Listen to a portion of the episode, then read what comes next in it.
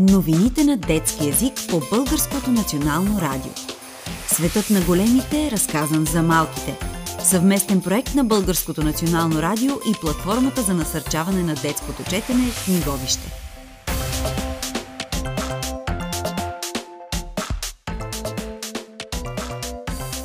Детски детектив. Фалшиво видео с министър-председателя Николай Денков. През последните седмици и месеци вижте обърна внимание на много фалшиви новини. Видяхме как е манипулирана с изкуствен интелект снимка на американски сенатор. Обсъждахме и много други фалшификати, разпространявани в мрежата, от фалшиви извънземни до фалшива новина за забрана на розовото масло. Днес обръщаме внимание на много сериозна измама в българските социални мрежи.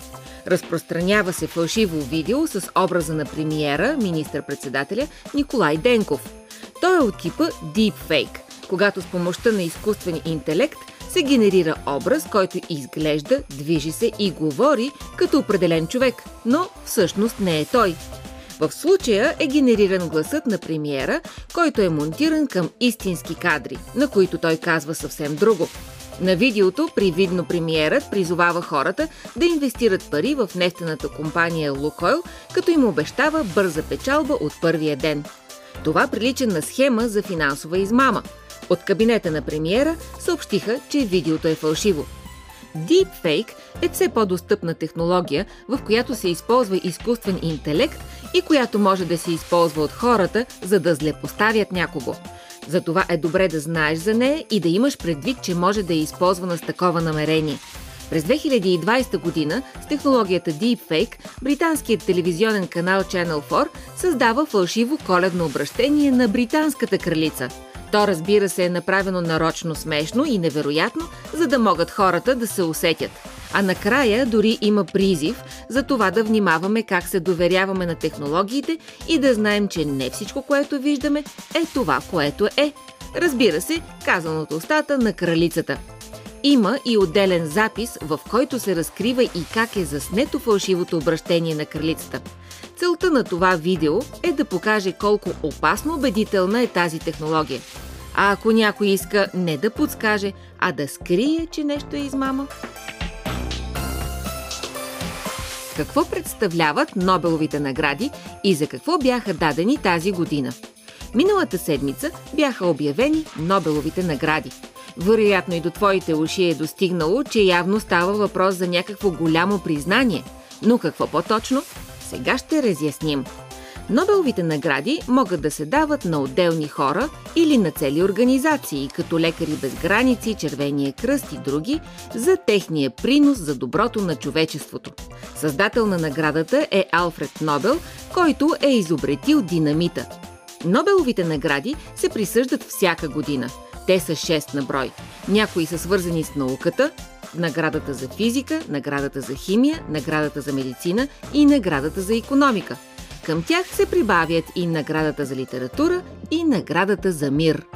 Не можеш да се кандидатираш сам. Някой трябва да те предложи, например специалист в твоята област или твоята държава, или някой, който вече има Нобелова награда. Има страшно много кандидатури. После журито заседава. Победителят получава медал и диплома и голяма сума пари. Парите от наградата често се дават за научни изследвания или за благотворителност. Но преди всичко победителят получава признание. За него или нея научава целият свят. Тази година наградата за медицина беше присъдена за изследвания, довели до разработката на ваксините срещу COVID – Наградата за физика е за експерименти със светлината, които улавят и най-кратките мигове. Наградата за химия е за разработването на така наречените квантови точки, които се използват в тънките телевизионни екрани, но и в прецизната хирургия. Наградата за економика беше дадена за изследвания, които описват несправедливата разлика в заплатите на мъжете и жените – Нобеловата награда за литература получи норвежкият писател Юн Фосе. За него в отделна статия ще ви разкаже преводачката му на български язик Стела Джелепова. Наградата за мир се присъжда на Наргес Мохамади за борбата и срещу потисничеството на жените в Иран. В момента тя е в затвора заради критиките и към властта. Много световни лидери са се обявили в нейна защита. През 1994 година Нобелова награда за мир получиха тогавашният израелски министр-председател Ицхак Рабин и министърът на външните работи на Израел Шимон Перес и лидерът на Организацията за освобождение на Палестина Ясер Арафат. Наградата им беше връчена за това, че вместо с бойни действия, те се стремяха да решат конфликта между Израел и Палестина с преговори. За съжаление обаче, преговорите не бяха окончателни и днес военните сблъсъци между Израел и Палестина продължават. Тайната на Луната Европа През април тази година към газовия гигант Юпитер излетя мисията Джус. Нейната цел е да изследва и разкрие тайните на трите му ледени луни – Европа, Ганимед и Калисто – точно след една година пък се очаква да бъде изстреляна мисията на НАСА Европа Клипър. Тя ще изследва Луната Европа от орбита. Това значи, че ще се върти около нея без да каца. А съвсем наскоро Европа отново ни изненада. В края на септември два независими научни екипа публикуваха статии в престижното научно списание Science – Двата екипа анализират данни на спътника Европа от космическия телескоп Джеймс Уеб. С изненада откриват, че на повърхността на ледената луна на Юпитер има лед на въглероден диоксид. Съставът на леда и разпределението му в област, наречена Тера Реджио, която в геоложки смисъл е наскоро образувана, показва, че най-вероятно той е дошъл от ледения океан под повърхността на Луната Европа. Новите резултати са изключително интересни, макар учените отдавна да знаят, че под ледената кора на Европа има океан, все още нямат представа от какво се състои той. Нито пък дали океанът има връзка с повърхността. Откритието на лед на въглероден диоксид, дошъл от подповърхностния океан, свидетелства за връзка между океана и повърхността. Това е от ключово значение както за мисията Джус, така и за бъдещата Европа Клипър. Причината е, че Джус ще може да наблюдава областта Тера Реджио в същия диапазон на лъчението, в което и Джеймс Уеб, но с много по-голяма разделителна способност. Така ще може да разучим по-подробно откъде е дошъл въглеродът на Луната Европа и доколко в този свят би могло да има живот – да нали въглеродът е основният химичен елемент за живота такъв, какъвто го познаваме. Затова наличието на въглерод в подповърхностния океан на спътника Европа е важно за пълното разбиране на условията за потенциалното наличие на живот в него. Опитите за разбиране на състава на океана на Луната Европа не спират до тук.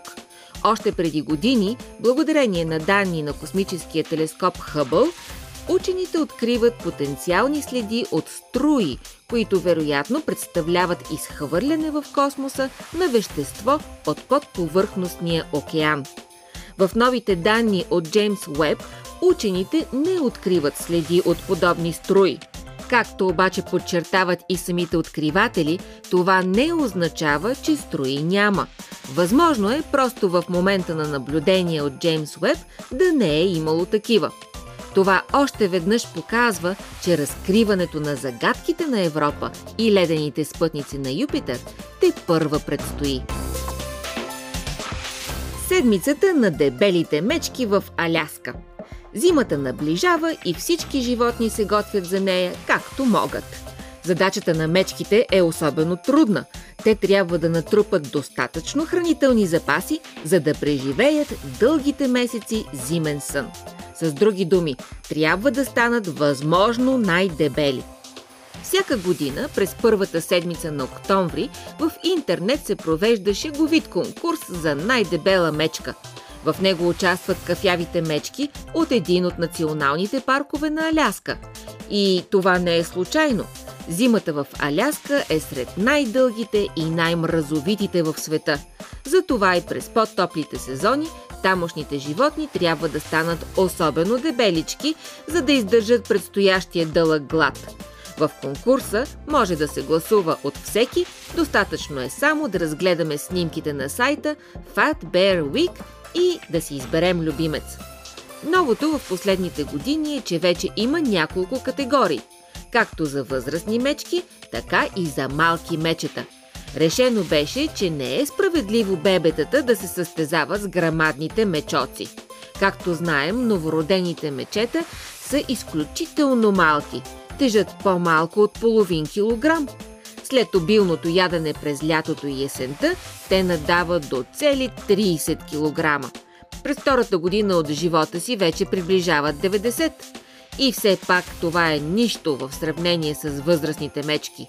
Мечоците спокойно могат да стигнат до 600 кг.